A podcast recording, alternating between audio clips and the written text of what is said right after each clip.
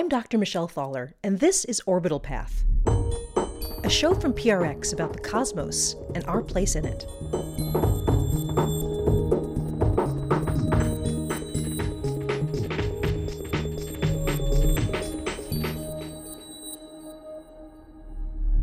So lately, I've been thinking a lot about Mars, and specifically the incredible idea that someday we're going to send human beings to Mars. And that's because the idea of a Mars mission seems to be everywhere these days. You know, there was that uh, 2015 movie with Matt Damon, The Martian, and that was based on a book about going to Mars. And right now, there's this Nat Geo series, which, you guessed it, is all about the first human trip to Mars. Now, this show is speculative fiction. It's actually not really anything real, but it is being billed as something that's at least based on science. You might say it's kind of science adjacent. So that's what we wanted to talk about in today's episode. What does science and data actually tell us about what it's like for humans to go on such a long journey all the way out to Mars? I mean, everybody thinks about developing the rockets and the habitats and stuff like that. But there's another challenge we don't think so much about, and that is what is that journey going to do to the human body? Now, NASA is actually planning to send humans to Mars right now. But there are many steps to that journey. Sometime in the 2030s, perhaps, we will send humans to orbit Mars. And then after that, we can't quite say how long after that right now, to actually get people on the surface. And that is something that I would very much like to see in my lifetime. So, how do we start that journey? We need to find out what extended space time really does to our bodies. So, we decided to start out the show by talking to somebody who has actually spent time in space. My name's Mike Massimino. I, I had two space shuttle flights to uh, the Hubble Space Telescope. My first flight was 12 flight days, and my second flight was uh, 14 flight days. Massimino went up on the space shuttle to repair the Hubble Space Telescope in 2002 and in 2009. He didn't spend a long time in space 23 days, 19 hours, and 48 minutes to be exact. And he says that actually getting to space, which takes only about eight and a half minutes, isn't exactly easy on the body. Once the rocket leaves the launch pad, you move very quickly. It goes from zero to 17,500 miles an hour in eight and a half minutes, and the shuttle moves very, very quickly. As far as like what you feel, uh, there's a lot of shaking going on with the shuttle one because we had solid rockets the first couple of minutes, and then um, toward the end of the, those eight and a half minutes, you start pulling some G's. You get about uh, three G's for the last two and a half minutes, so it's like there's a it's it's not too bad. It's a little uncomfortable. It's as if you have a pile of bricks on your chest, is what it feels like. At eight and a half minutes, the engine's cut. The acceleration stops, and um, you know the the weightlessness takes over. And he says the weightlessness can be the hardest part, not the gravitational forces that press against his body as he's getting into orbit the first time you're there, you, it's all new to your body, to your brain, uh, telling you that you're perfectly still. And as you move around, uh, your eyes are telling you, know, you're moving around. And leads to that conflict, which can elicit uh, the feeling of nausea, which is what happened to me on my on my first flight.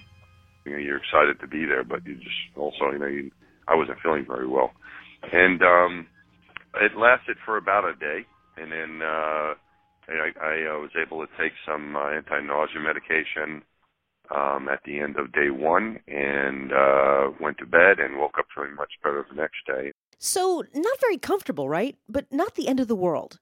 In some ways, it's very counterintuitive. You think about gently floating around in weightlessness up on the space station. It sounds like it would be very gentle on the body, actually, really kind of relaxing. Instead, that's what's the hardest part of being in space. The way you move is wrong, the way your body functions isn't quite right. It turns out that spending long periods of time in weightlessness can actually cause permanent changes to the body that can be dangerous, even life threatening. The flight time alone to Mars would take about seven months. And then once you're on Mars, you need to stay there for the better part of a year until the planets line up again. And then it's seven months back. So that means that you would spend the better part of two years either being weightless or in very reduced gravity. This would be an entirely new territory for the human body. So we wanted to understand what scientists have learned about what gravity free living does to the body. Lucky for us, we have an active laboratory in space right now, the International Space Station. And one of the amazing things we did is actually send people up there for an entire year. Specifically, we sent Scott Kelly. And Scott has an identical twin, Mark Kelly, who's also an astronaut, and he was on the ground for this period of time. And we just tested the hell out of these two people, trying to figure out exactly what was changing to Scott Kelly's body up in space. We've known for a while that one of the biggest challenges to being weightless for a long time is changes in bone density. Basically, your bones don't really feel needed anymore and they kind of start to go away. And the year in space gave us a chance to really study that in detail crew members do lose bone density.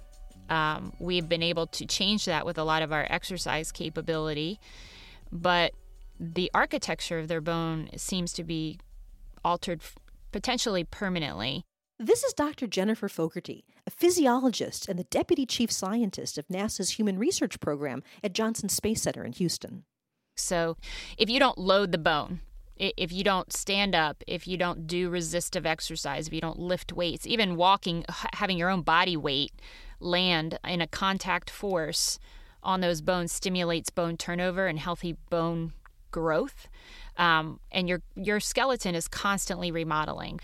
Your body's very good at energy conservation, and it stops putting the resources into remodeling the bone the same way. And there's a disconnect in terms of how your bone remodels as it chews it up, and then it replaces it right behind it. So it's kind of like an industrial process where one is replacing the other right behind it, so it's renewing it, and that process is disconnected in terms of the cells that chew up your bone are more active than the bone the cells that replace the bone mineral. And so we end up with gaps, um, particularly in the inner part of your bone that has this very intricate architecture in order to give the bone strength. Now, what we try to understand is they do compensate by laying more bone density down, but in a different part of their bone. And you say it's going to be different, but is it equally as strong? Because ultimately, what you're worried about is fracture risk. From an ISS perspective, the risk happens here on Earth from an exploration perspective, are we putting them at risk for a fracture on the surface of Mars where they're experiencing three eighths gravity? I know one of the things that I learned about just kind of talking to uh, some of my friends in human spaceflight is the fact that your your bones you know are, are sort of becoming weaker. They're losing calcium, and that calcium ends up in your urine. So you know one of the one of the interesting challenges that you have this very very calcium rich urine you sort of pee your bones out and uh, that that actually causes some some problems in the urine processing on the space station is, is that correct yeah so the current system um, the way it was designed i don't think they they understood the increased amount of calcium that the machine would be handling. So when they were looking at the variety of chemicals to process it, because we're recovering the water out of the urine, um, that yeah, it ended up making a physical kind of product. Um, they actually call it pee brittle that gets collected. But the other thing for the human um, is that your kidneys have to process it. So now we have an increased risk of kidney stones during the mission. So we try to understand the needs of hydration and how we can balance out some electrolytes and also do the resistive exercise. If you uh, if you do lose less bone, we can keep the and hydrate properly. We can keep the kidney stone risk in the box because that would also be um, has a lot of potential for for catastrophic failure for the individual if the person couldn't pass the kidney stone. You'll lose them if they can pass it. You'll lose them for the time period they're in so much pain, um, and potentially you know on antibiotics to prevent infection. But if it's too large of a stone and they can't pass it, now you're dealing with a much more serious problem. Now, one of the uh, uh, changes in the human body that people are hearing more about is our eyes. That there was there was something that we really weren't expecting. That when, when we went into microgravity, we had some vision problems. So, so what's causing that? So this has probably um, become more evident because of the longer duration missions on the International Space Station as opposed to our prior missions, which were much shorter shuttle. Um, we actually have been measuring changes in vision for a long time, but it was transient in that it only occurred for the time you were on your mission and you went back to your baseline after the mission. And nobody was having symptoms that really drove folks to look at the back of the eye, do a much more in depth exam. And so it it probably ran under the radar a little bit. And we actually have come to find out that during NASA Mir, the Russians, during an experiment, actually measured this problem.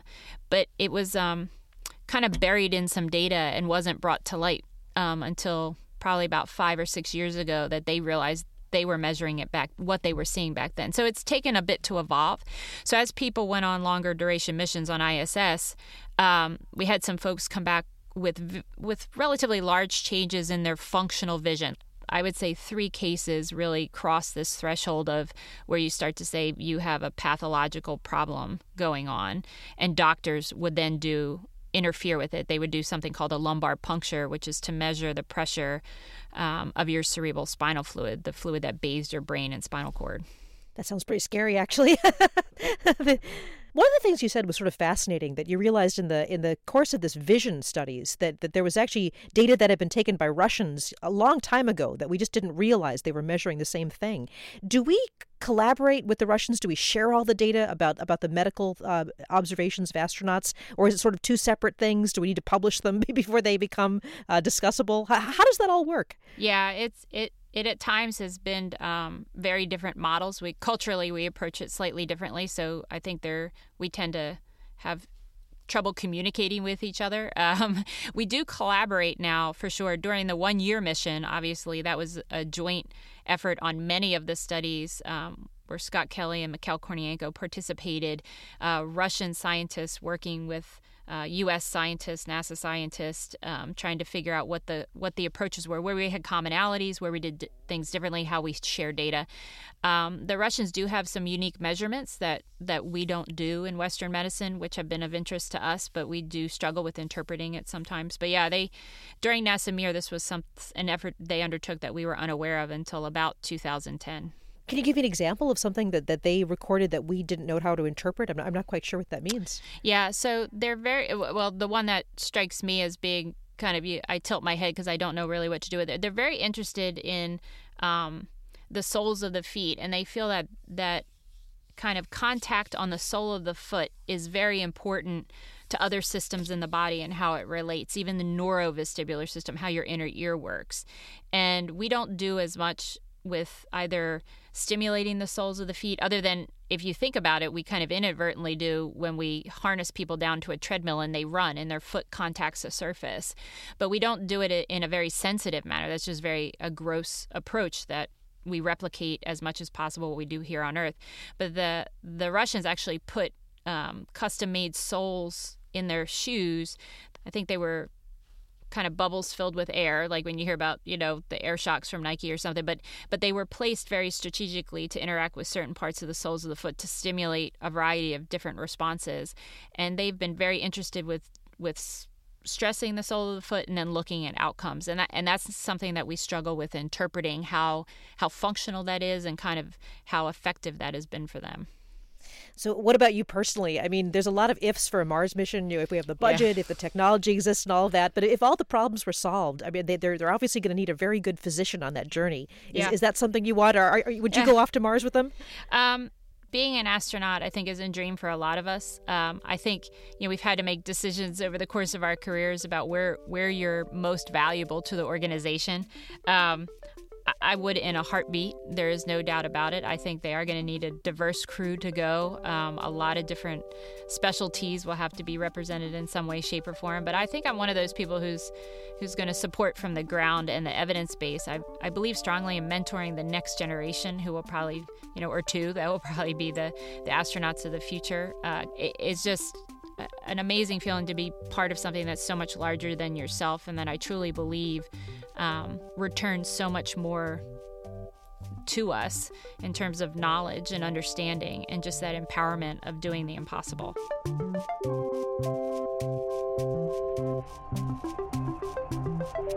This mission to the stars has been commanded by Justin O'Neill. Andrea Mustaine edits. John Barth and Genevieve Sponsler co pilot from the PRX mothership.